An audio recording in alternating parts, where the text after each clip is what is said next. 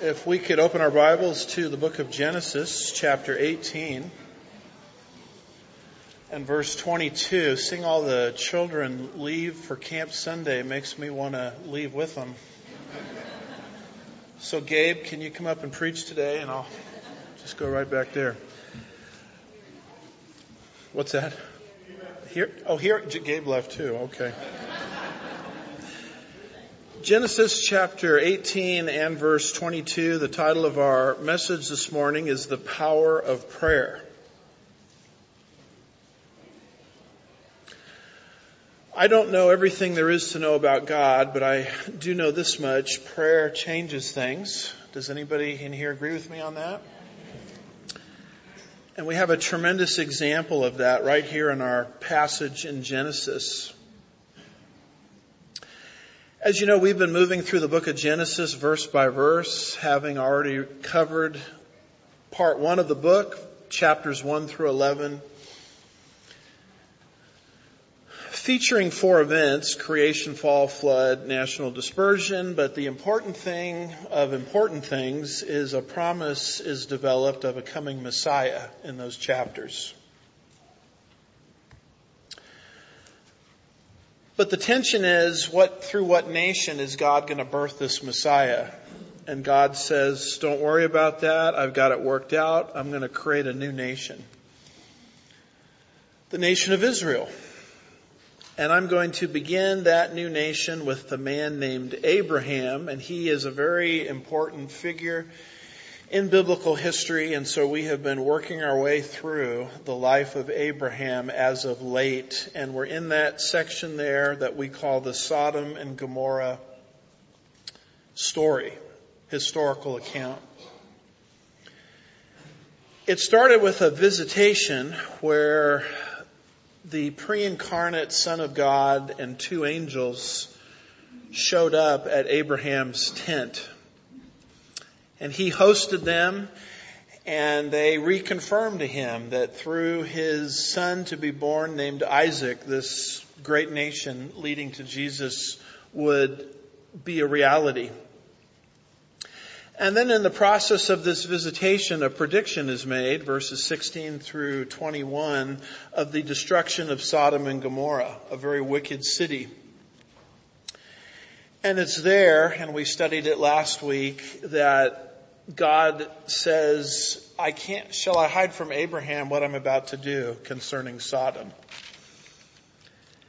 And the answer is no, because Abraham is such a pivotal character. And through him will come a special nation, the nation of Israel, leading to Jesus. I, given who he is, I can't hide from him what I'm about to do.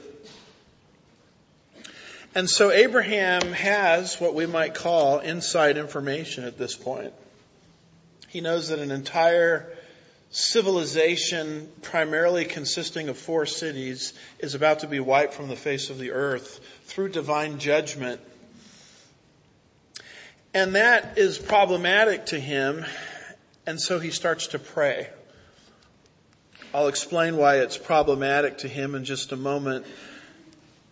But verses 22 through 33 record that prayer. It's what we call a prayer of intercession, where he is praying on behalf of somebody else. And so here's the outline that we're going to try to follow today, and I'm going to talk through this outline briefly, and I'm going to come back at the end and make some observations for us concerning prayer and God's nature.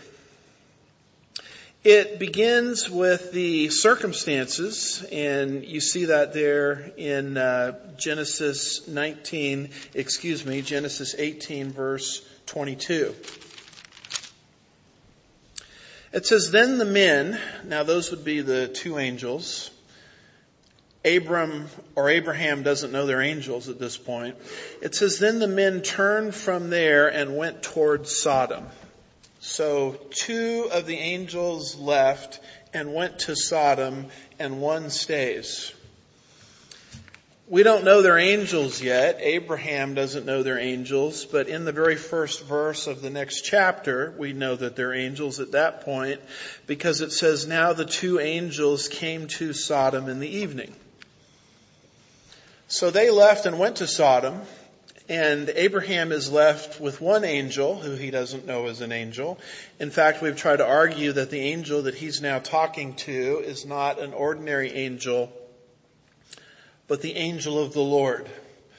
A theophany, a Christophany, a pre-incarnate appearance of Jesus before the manger. You look at the second part of verse 22 and it says, while Abraham was standing before the Lord. That's a hint, right? He's standing in front of this man that is the angel of the Lord. Arnold Fruchtenbaum writes, verse 22 gives us the circumstances beginning with the two angels. And the men turned from thence, meaning from God and Abraham, and went towards Sodom. As for the third member, but Abraham stood yet before Jehovah, and Fruchtenbaum says God's visible form stayed behind, and Abraham was standing before God's visible manifestation in human form. So these are the circumstances through which this tremendous intercession is about to take place. So we move away from the circumstances to the communion, uh, the intimacy between Abraham and God, and you see that there in verse 23. It says, Abraham came near and said, will you indeed sweep away the righteous with the wicked? Now this expression, Abraham came near, that is all about worship. Arnold Fruchtenbaum says in verse 23, Abraham began by drawing near to God. And Abraham drew near and said, drawing near, Fruchtenbaum says, often has the concept of worship. Abraham was already standing near God, but now took on a posture of worship. Very interesting that Abraham's first move was not to get an answer from God via prayer, but to experience worship with God and intimacy with God. Which, by the way, is your highest calling as a human being? It's your highest calling as a Christian. Your highest calling as a Christian is not what you will do for God, but it's your intimacy with God. That is God's highest desire for us. And we are so focused on what we're going to do for God and what answers we're going to get from God that we forget that all of those other things flow out of initial intimacy with God. Abraham wanted to be intimate with God. He wanted communion with Him. He wanted worship unto God. This is why in the final judgment Jesus will turn people away. It says in Matthew 7 verse 23 in the final judgment, after all of these religious people are sort of showing up at the final judgment, pleading their self-righteousness before God as unbelievers, which is the only thing you can do as an unbeliever, is you get religious and you try to earn your way into God's presence. Matthew 7 verse 23 says, Then I will declare to them, I never knew you. Leave me, you who practice lawlessness. In the final judgment, the issue is, did you have a relationship with me or not? Did you know me personally or not? There's not any evaluation here about what you did in terms of success for God. It's did you know me personally? The book of John chapter 15 and verse 5 in the upper room, Jesus says to 11 disciples, I am the vine, you are the branches. The one who remains in me and I in him bears much fruit, for apart from me you can do nothing. One of the greatest uh, revelations that ever came to me in my Christian life is the revelation or the insight, I should say, that my job as a Christian is not to produce fruit. My job as a Christian, there, there is no Bible verse that says get out there and produce fruit. What it says is you bear fruit. Not produce fruit, you bear fruit. And how does fruit, which is of lasting impact, how does it come through the life of the child of God? It's as simple as a branch in the natural world remaining in the vine. You know, the branch doesn't sit and contemplate how, what kind of fruit am I going to bear? How much am I going to bear? What am I going to do? It just stays connected to the vine by way of fellowship and the fruit comes organically. The fruit comes spontaneously. The, the fruit comes naturally. And this needs to be emphasized over and over again because in our sin natures, in terms of pride and self-sufficiency, we think it's our job to get out and produce for God. And God never calls us to produce. He calls us to abide. Remain. And then the fruit will be born spontaneously, naturally. You don't have to spend your Christian life wondering what you're going to do, how many people you're going to reach, who you're going to disciple countless questions. How many chapters of the Bible do I need to get through today? The calling of the Christian is to abide and remain with Christ by way of fellowship and what chapters of the Bible you're supposed to understand today and who you're supposed to reach and what kind of ministry you're going to have. God will take care of that in timing, in His time. You just fulfill your job by being with Jesus.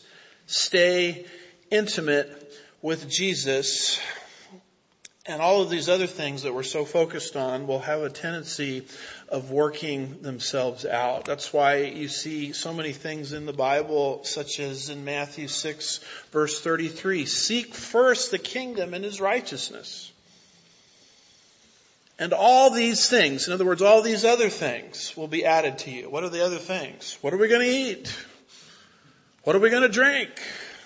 What are we going to wear? What are we going to put on? Uh, don't focus on that. Focus on seeking kingdom priorities in your own life, intimacy with God, and all of these other things will naturally come. You'll notice that Abraham has his priorities right here as he's seeking communion with God rather than an answer to prayer.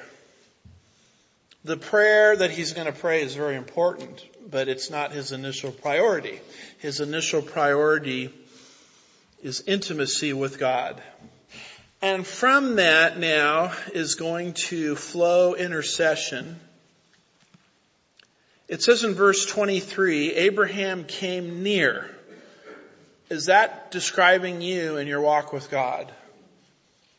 James 4 verse 7 says, draw near to God and he will draw near unto you. I mean, is that a priority for you?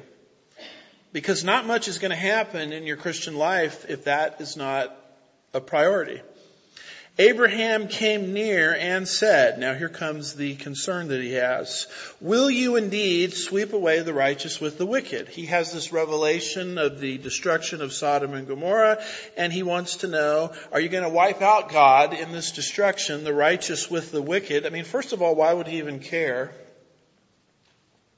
Well, he cares about that because of Genesis 13 verse 12 where we learned that Lot, I think Lot was his nephew, Lot began to pitch his tent towards Sodom.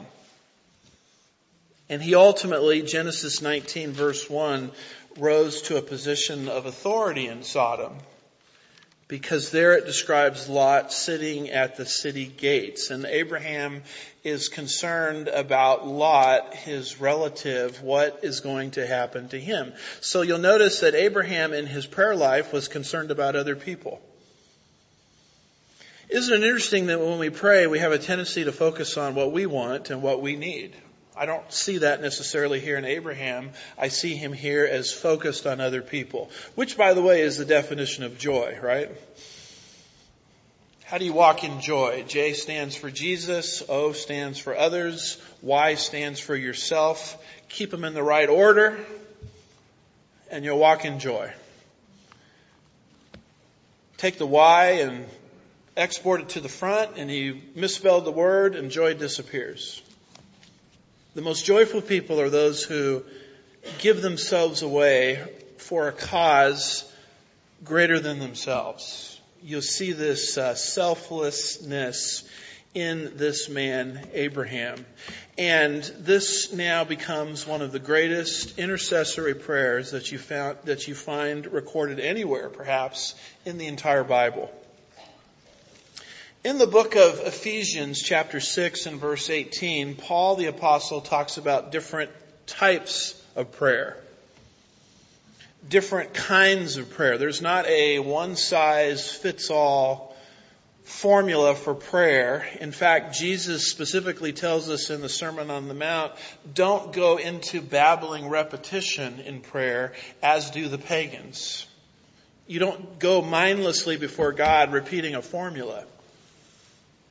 Different prayers call different circumstances, I should say, call for different kinds of prayer. What kind of prayers are there? There's prayers of supplication. Asking God to supply a need. There, there's prayers of praise where you just want to praise the Lord. There's prayers of thanksgiving. And there's also prayers of intercession where you're praying on behalf of another. And that's what Abraham is doing here with respect to Lot. And so now the intercession starts. And it starts there in verses 24 through 26 where Abraham says this to God.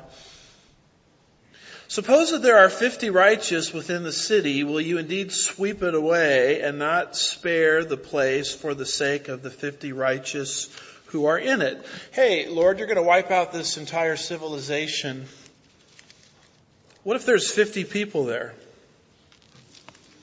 And you'll notice if you go down to verse 25, the basis of Abraham's appeal is from the character of God. He says, far be it from you to do such a thing, to slay the righteous with the wicked, so that the righteous and the wicked are treated alike. Abraham knew something about God's character and his nature, and that's what tailored and informed his prayer life. The better you understand God as revealed in the Bible, the more intelligently and with more wisdom you'll pray. If you don't understand God's nature, and if you don't understand God's character, and there's only one place to learn of those things, it's in this book, the, the more you will ask amiss, as the book of James says. You have not because you ask not, and when you ask, you ask amiss. You ask outside of the parameters of God. 1 John chapter 5 and verse 14 indicates that God answers according to his will you can't understand the mind of God or the will of God or the character of God until you understand the Word of God. And Abraham obviously was a great student of God's nature and God's character, and that forms the basis of his prayer here. You look at the second half of verse 25 and it says this famous line. Far be it from you, shall not the judge of the earth or judge of all the earth shall not the judge of all the earth deal justly? I don't know what you're going to do, Lord, in this circumstance, but I know at the end of the day that you're just and you're fair and you're equitable. And let me let you in on a little secret here if I can. There are going to be things in your Christian life that you will not understand. God will not explain to you every circumstance in your life. There are things that will happen to you that you will not get. There are things that will happen to you that you don't understand. There are things in the Bible that remain perplexing to me, a mystery to me to this very day. I know because people ask me questions. Questions I can't answer. I try, try to give an educated guess, but there's just not enough information. You know, what, what happens to um, aborted children? Do they go to heaven or hell? What happens to those who can't believe and die without Christ? Do they go to heaven or hell? I think I have an inkling on it. I have a few scriptures, but I just don't have an authoritative answer to many things. And so what keeps me sane at the end of the day is I know who God is. I, I, I know that He's fair. I know that He's just. I know, I know that God is love. And if I understand that about His nature and character, I can rest on that without always demanding an answer. I go back to the end of verse 25 frequently in my Christian life. Things that perplex me, I just have to say, well, will not the, the judge of the earth do what is justly? Famous, famous saying. You ought to underline that because you're going to need it at certain times in your Christian pilgrimage. God, though, gives an answer to the 50 in verse 26. So the Lord said, if I found, if I find in Sodom 50 righteous within the city, I will spare the whole place on their account. And I think at that point, Abraham's saying, wow, let's test the limits of this. I mean, how deep does this, does this grace go? And, and let, us go now for another number. I mean, he said he'd spare it because of 50. Let's, let's go down five people. And you come to verses 27 and 28, and it says, And Abraham replied, Now behold, I have ventured to speak to the Lord, although I am but dust and ashes. One of the things that you see standing out in this prayer is Abraham understood the creature creator distinction. God is God and Abraham is not God. And it's true with us, right? God is God, we are not God. Now we were deceived in Eden into thinking we're gods, but we're not gods, we're creatures. And that's how God needs to be approached. He's omniscient, we're not. He's omnipresent, we're not. He's omnipotent, we are not. I mean, what are we at the end of the day? We're just, we're just dust and ashes. Psalm uh, 103 verse 14 says this, For he himself knows our form. He is mindful that we are nothing but dust. Don't get too high an opinion of yourself because you came from the dirt. Did you know that? Genesis 2 verse 7 says, And the Lord God formed the man of dust from the ground and breathed into his nostrils the breath of life and man became a living person. Now when original sin happened, God says, oh by the way, one of the consequences of that is you're going right back to the dust from which you came.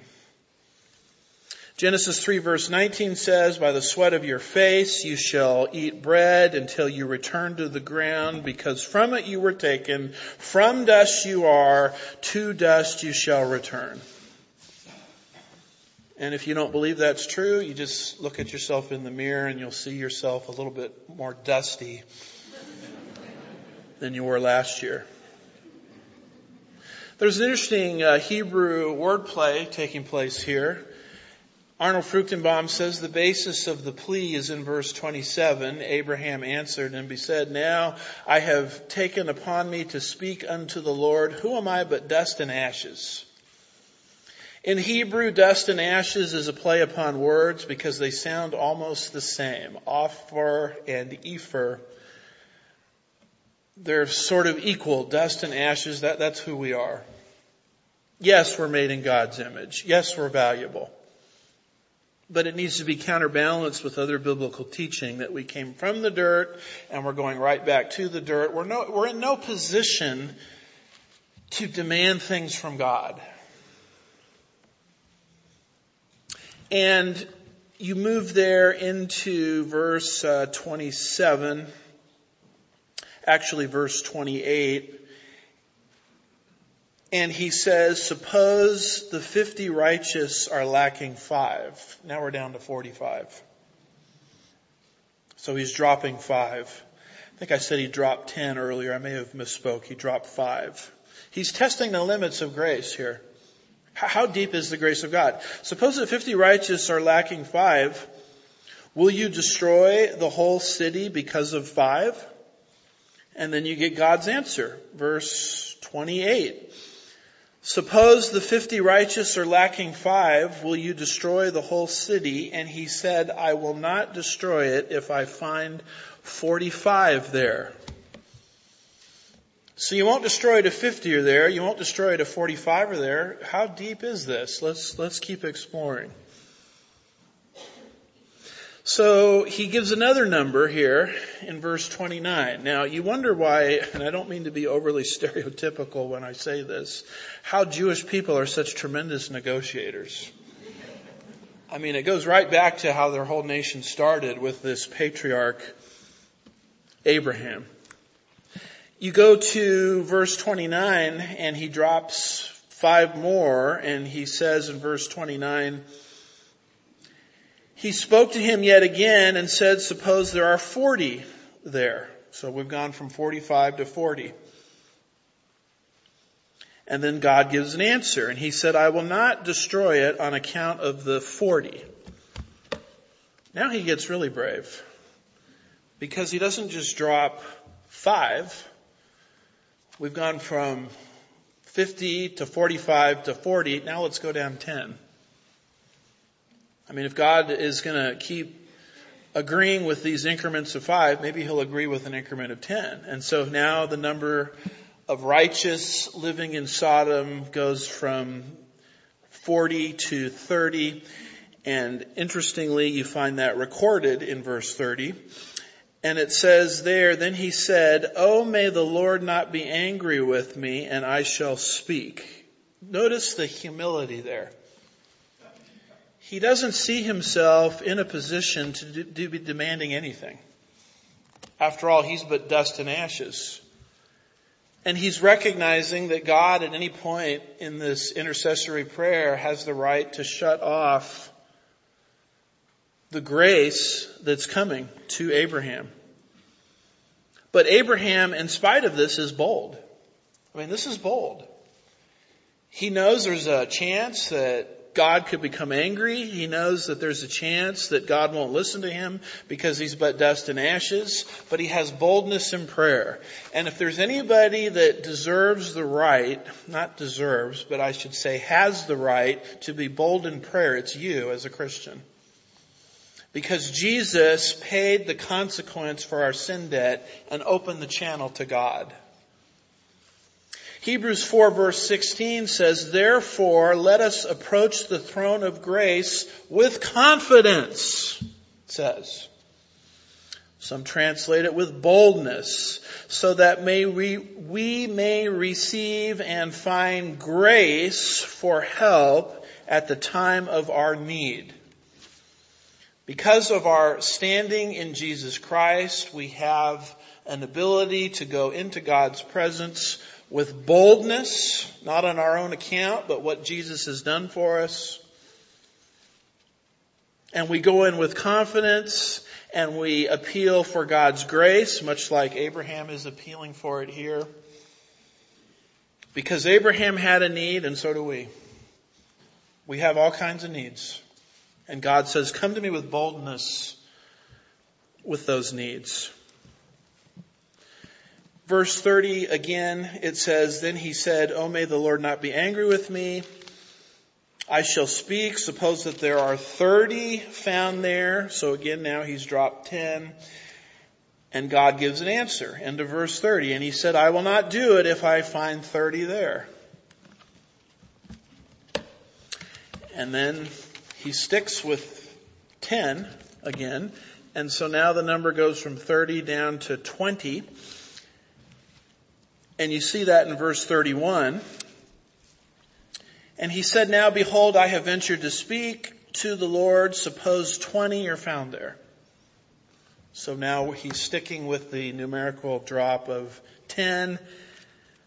We've gone from 40 to 30, from 30 to 20. And God gives an answer into verse 31 and he said, I will not destroy it on account of the 20. Well, if God is that gracious, let's just go for the gusto. Let's drop this down to 10 and see what God says. Verse uh, 32 is a description of that. It says, Then he said, Oh, may the Lord not be angry with me. See, he's not presumptuous. He's not self-righteous. He's not saying, God, I did this, so you're obligated to do that. He's approaching God with reverence. He's approaching God with respect. But at the same time, he knows that God is a gracious God.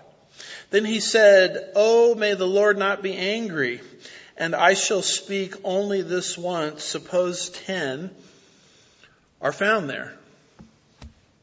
God gives an answer. It's at the end of verse 32. And he said, I will not destroy it on account of the ten. Now, I read this and I say, well, why don't, why don't you go for five? Why don't you go for eight? Why does he stop at ten? Because now the intercession stops. And I think there's actually a, a logical answer. Abraham stopped at ten here because ten was sufficient to cover the size of Lot's household. That's who he's concerned about is his relative Lot in Sodom that's about to be decimated. So 10 was his magic number. Arnold Fruchtenbaum writes, Abraham stopped at 10 because he assumed that would be sufficient because of the size of Lot's family, since Lot's total household at this point did number 10. Number one, Lot's wife. She, by the way, is going to get assaulted in the next chapter. I just gave away my sermon title, right? Number one, life's, uh, Lot's wife. Number two, Lot's two sons, Genesis 19 verse 2. Number three, his two married daughters, Genesis 19 verse 14. And then his two sons-in-law, Genesis 19 verse 14. And finally, his two single virgin daughters, Genesis 19 verse 8. You add that up, that equals, according to my old math anyway, that equals 10 and the intercession stops and you get the conclusion of this verse 33 as soon as he had finished speaking to abraham the lord departed. And abraham returned to his place. With these uh, visions and these theophanies that abraham is having they don't go on continuously the way you think they would do when you read the biblical story. There are starting points and stopping points to all of them. Back in Genesis 17 verse 22, we read when he, that's God, finished talking with him, God went up from Abraham. There was a season of cessation of communication. Abraham was very privileged to actually hear directly from God, but it wasn't something that was going on all of the time. And so he returned to his place. Where, where is his place? Abraham's place was probably the oaks of Mamre, where he had been sojourning, an actual geographical place, as we've studied earlier in the book of Genesis. Uh, these are actual people here, folks. These are actual places. These are actual areas of geography that can be identified. We're not reading here uh, Veggie Tales. We're not reading here Jack and the Beanstalk.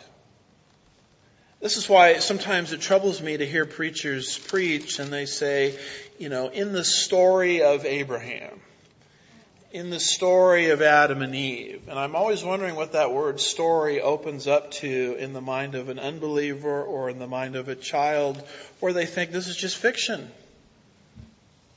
No, nothing could be further from the truth. The, these are actual historical events and historical people. You will see Abraham in Matthew chapter 1 in the lineage or the genealogy leading to Jesus Christ. And if Abraham and everyone else in that genealogy was not an actual historical figure, then neither was Jesus. So be very careful about the use of the word story. I think a better understanding of it is in the historical account. Because the youth of today have been so brainwashed through public education that they think that real history takes place in the classroom. That's where the real history happens. And, and the people of the church, you know, they're involved in stories. No, we're not. Everything that's mentioned in the Bible can be validated geographically, historically, culturally, etc. So Abraham returned to his place. So it's noon and we're finished, right? No, not quite we want to very quickly develop from this some principles of prayer. Con- concluding thoughts concerning prayer. I see five in this historical account. Number one is the power of prayer. Prayer works. Prayer is effective. Prayer changes things. Prayer moves the hand of Almighty God. James chapter 5 and verse 16 says, a prayer of a righteous man, when it is brought about, can accomplish much. Prayer availeth much.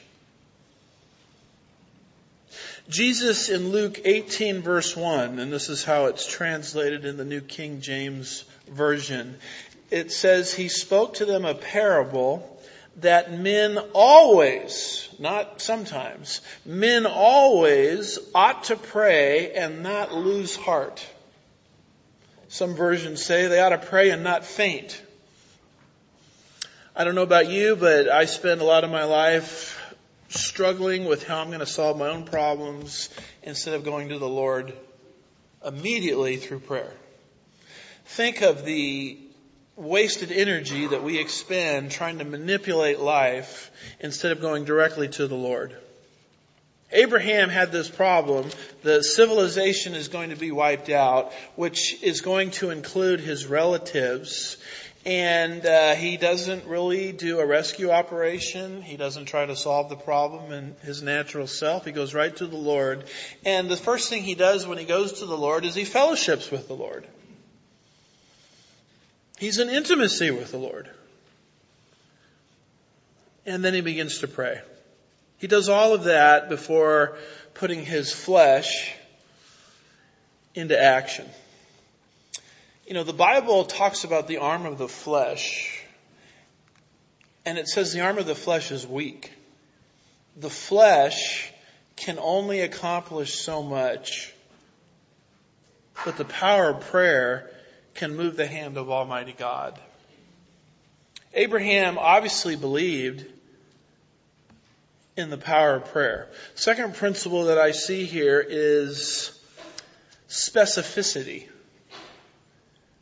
He is praying in a way that is specific. I mean, you see that there with these numbers. He starts with 50, a concrete number, then he goes to 45, then to 40. So he's been dropping five and then he gets very brave and he goes down to 30, which is a concrete number. And then he gets down to 20, which is a concrete number. And he gets down to 10, which is a concrete number. And he gets the answer he was looking for in the intercession stops. I'm not seeing generalities here. I'm seeing precision. And I would encourage you in your prayer life when you come unto God through prayer, which is one of the great privileges we have because of the shed blood of our Lord Jesus Christ, that you become more specific in your prayer. More focused in your prayer. Because if, if there's not some kind of specific reachable goal, how would you ever know if the prayer's been answered? So there's nothing wrong with uh, praying for, gosh, I'd like to see that family next door saved. Well, why not? Why not mention their names? Why not, why not mention their kids' names? Why not mention all of the kids that come over to visit with their kids? Why not mention their names? I mean, why are we so nebulous in everything? Why do we deal with God in generalities constantly? Abraham doesn't do this. He's very, very specific. The third principle that I see is boldness. As we mentioned back in verse 30 and verse 32, I think it was, God had every right to get angry. Uh, Abraham understood that. But he presses on anyway in prayer. That's boldness. He knows that God is the creator and he's the creature. He's but dust and ashes. But he presses on boldly anyway in prayer. And as we have mentioned before, that is your right, that is your prerogative as a child of God. Back to Hebrews 4 verse 16. Therefore let us approach the throne of God with confidence so that we, we may receive mercy and find grace. Anybody here need mercy and need to find grace? For help. Why do we need to pray for help? Because we need it. Amen for help at our time of need. Be bold with God. Be specific with God. But believe when you pray that God can and will, within His will, give you an answer. It may not be the answer you're looking for. I'll show you in just a minute, but God has a way of answering things that sometimes are outside of our little box of doing things. Uh, one of the greats of church history, I wish I had looked this up before I got up here, but he made the statement, I can't remember if it was one of the Protestant reformers or one of the Wesley brothers, but it was, it was something to the effect of, work as if everything depends on you but pray as if everything depends on God. God does not bless sloth. He does not bless lethargy. He does not bless laziness. Sadly, we can use prayer as an excuse to be lazy. God never says be lazy. So you should work as if everything depends on you, but you should simultaneously pray as if everything depends upon God. Balance. So Abraham believed in the power of prayer. He was specific in prayer. He was bold in prayer. He was also humble. He didn't act as if God had some sort of obligation to, to answer any of his prayer requests because he acknowledges that he's but dust and ashes. Verse 27. God is the creator. Abraham is the created being. He understands the creature creator distinction. Which by the way is the key point that's lost in all paganism. All pagan worldviews blur that distinction. Your Bible establishes that distinction. And it shows us that that is the basis through which we approach God. So he is a man of humility and the last point that I have here is he's a man of persistence. I mean, you just see this as he's working through these numbers. 50. He could have stopped there, but he went down to 45. He could have stopped there. Went down to 40. He could have stopped there. Went down to 30. Then 20. And then 10. He is not one of these types of people that just offers up some kind of insipid, weak generality and then quit on God because he doesn't get the answer he immediately wants. He kept at it. Is that not New Testament revelation? I mean, didn't Jesus talk about this? In the Sermon on the Mount in Matthew 7, 7 through 11, where he says, ask and it will be given to you. Seek and you will find. Knock and the door will be open. Notice he doesn't just say ask, but he says also seek. And he doesn't just say ask and seek, but he also says knock. And then he says, Matthew 7 verse 8, everyone who asks receives and the one who seeks finds and to the one who knocks it will be opened. Or what person is there among you when his son asks for a loaf of bread, will you give him a stone? Or if he asks for fish, will you give him a snake? So if you, despite being evil, wow, he's not very optimistic here about human nature. So if you, despite being evil, know how to give good gifts to your children, how much will your Father, who by the way does not have a sin nature, who is in heaven, give gifts to those who ask him? We all know how to bless our children. We all know how to bless our grandchildren and we're corrupted with a sin nature. And we still know how to do that. How much more is God in a position to answer and bless us when He is uncontaminated by a sin nature? It's, it's the argument from the lesser to the greater. I mean, if, if this works, you know, in the natural world, my daughter asked for something, particularly when she calls me daddy. Don't tell her this. Uh, probably nothing I wouldn't give her. Well, there's a few things I wouldn't give her, but your heart just opens up. And I'm wicked. Aren't, aren't we supposed to approach God, Galatians 4, as Abba Father, translated daddy? I mean, you think God is just gonna shut you down? Not, not care about what you think, what you say? It's interesting that when you translate this in Greek, it says this, ask and keep asking. Knock and keep knocking. Seek and keep seeking. Because it's describing persistence. It's not describing discouragement because the answer doesn't immediately materialize. Now, Jesus Christ taught a whole parable on this in Luke 18 verse 1. I've already read verse 1 earlier, but listen to this parable. It's in Luke 18. Now he was telling them a parable to show that at all times they ought to pray and not become discouraged. Don't grow faint, pray saying, and here comes the parable, in a certain city there was a judge who did not fear God and did not respect any person. Sounds like a great guy, huh? He'd probably fit very well on our Supreme Court. Now there was a widow in that city and she kept, she kept uh, coming to him saying, give me justice against my opponent. For while he was, for a while he was unwilling, but later he said to himself, even though I do not fear God or respect any person, yet because of this, this widow is bothering me, I will give to her justice. Otherwise, by continually coming, she will wear me out. I'll just give her what she wants to shut her up.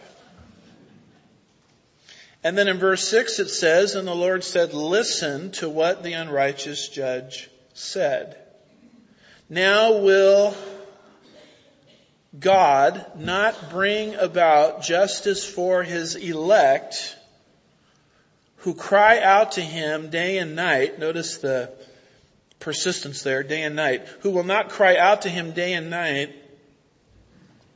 And will he delay long for them. I mean, if a widow can tire out a judge who doesn't care about God or man, how much more will your heavenly father not grow weary of you when your heavenly father is uncontaminated by a sin nature? I mean, how, how much higher is God than this judge? Infinitely higher. How much higher are you than this persistent widow? Infinitely higher because you're God's very elect. But verse 8 is very interesting how Jesus concludes this parable. He says, I tell you that he will bring about justice for them quickly. Listen to this though. However, when the Son of Man comes, will he find faith on the earth? Question mark. Because prayer, really what it comes down to is a matter of faith. When you're coming before the invisible God, that requires faith in and of itself.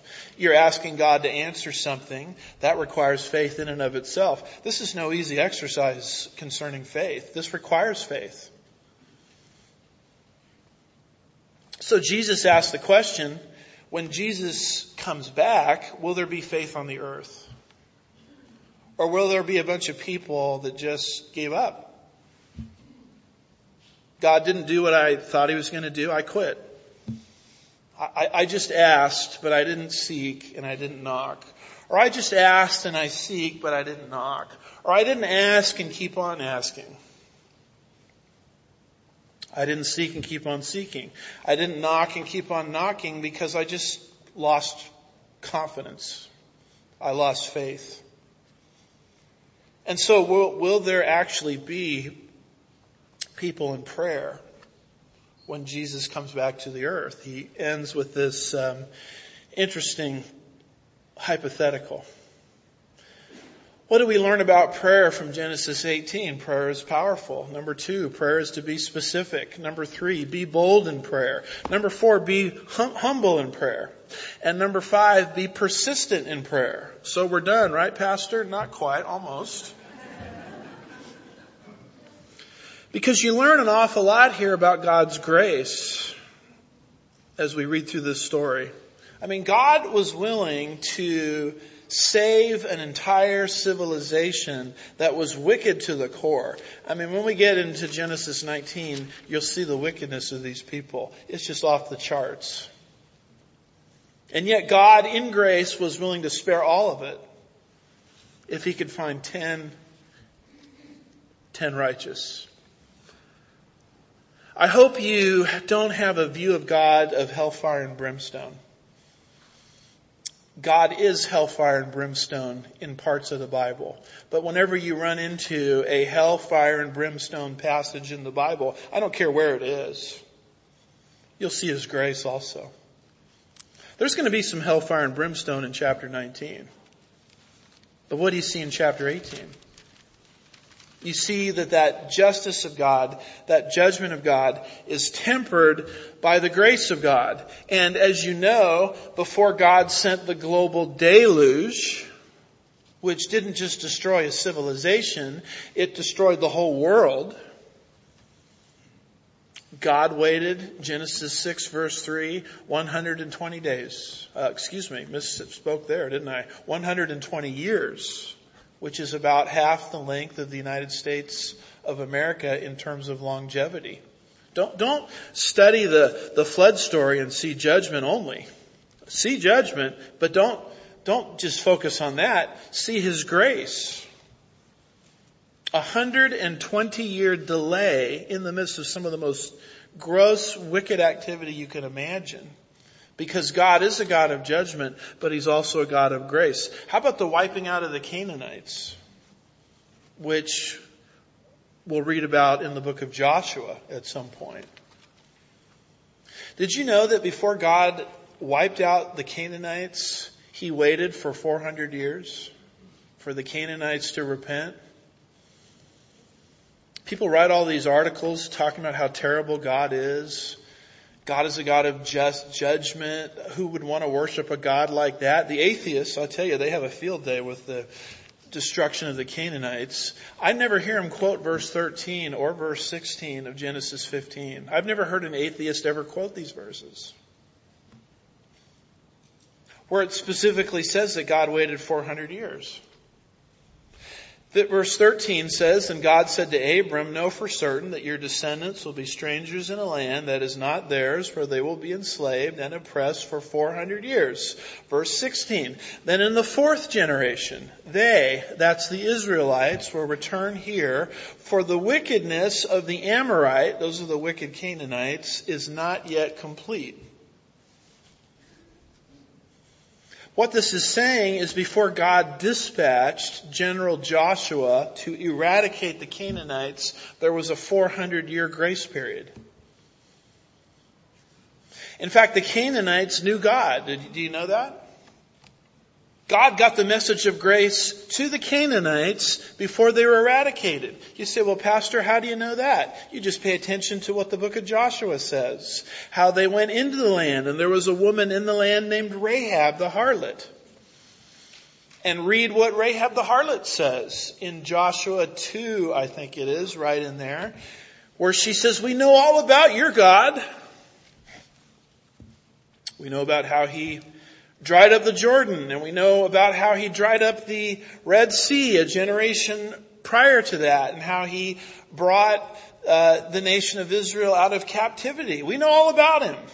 How, how, how could she know? She's a Canaanite because God got the message of grace to them before the destruction came upon them. That's God's nature. Ezekiel 18 verse 23, God says, Do I have any pleasure in the death of the wicked, declares the Lord?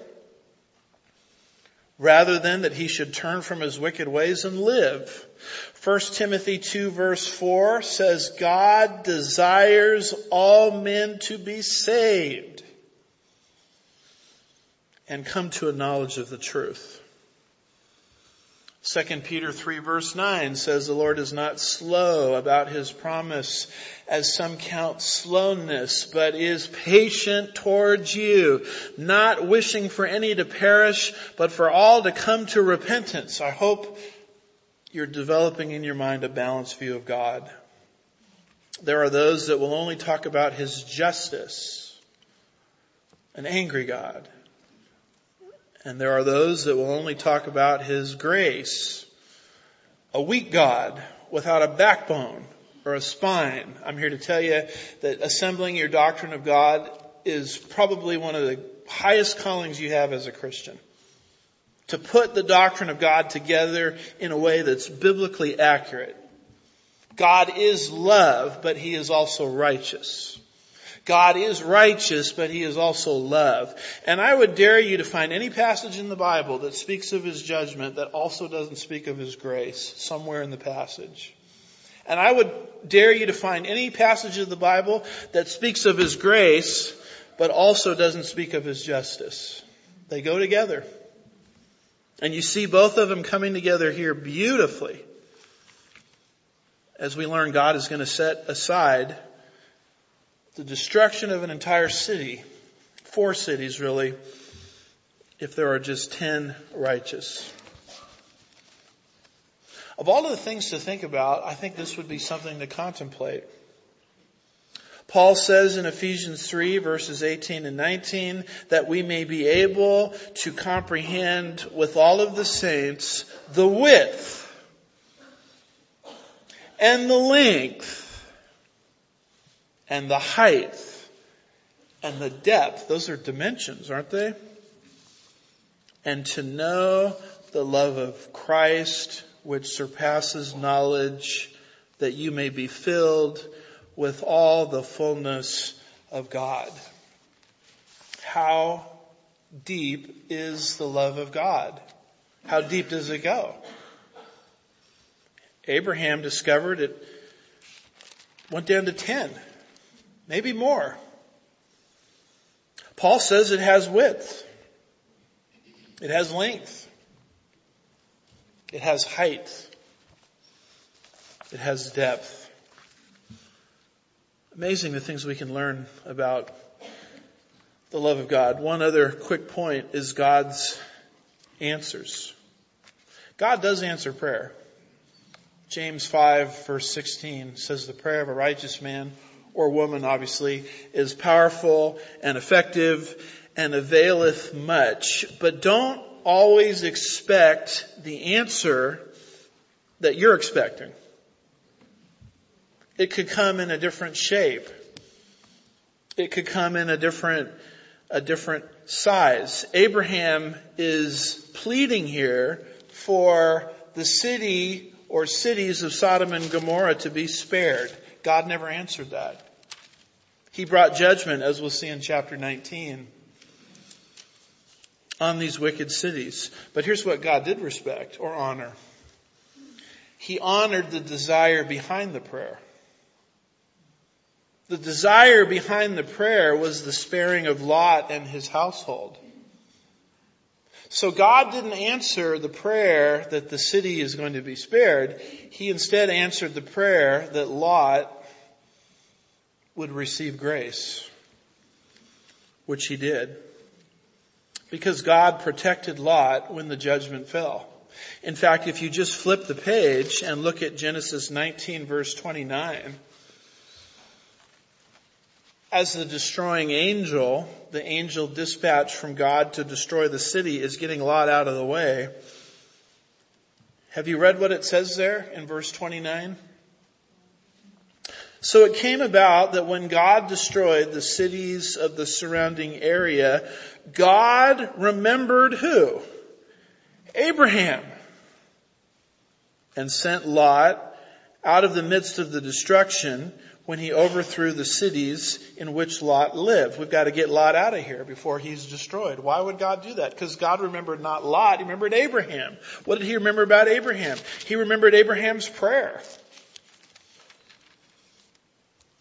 So it's interesting that God brought the judgment. He didn't answer the prayer exactly the way Abraham thought the prayer would be answered, but God honored the selfless motive behind the prayer, which was the protection of his relative. Arnold Fruchtenbaum says it so well. He says sometimes God will not respond positively to specific prayer requests, but he will respond to the desire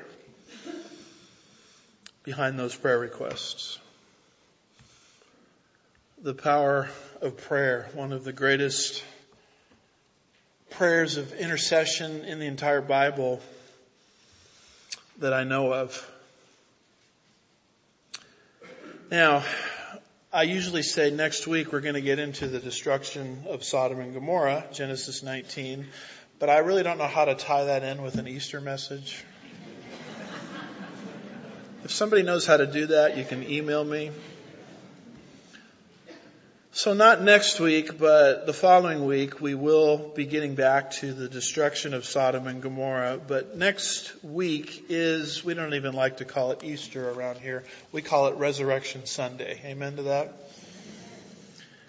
Where Jesus rose bodily from the grave. And we're going to be talking next week about my favorite guy, Jesus Christ, and what makes him distinct giving seven points, ending with the most well-known fact in history, that the tomb of Jesus is empty. And so we'll be talking about that next week. And then don't worry, the following week we'll be getting back to our fireside chat.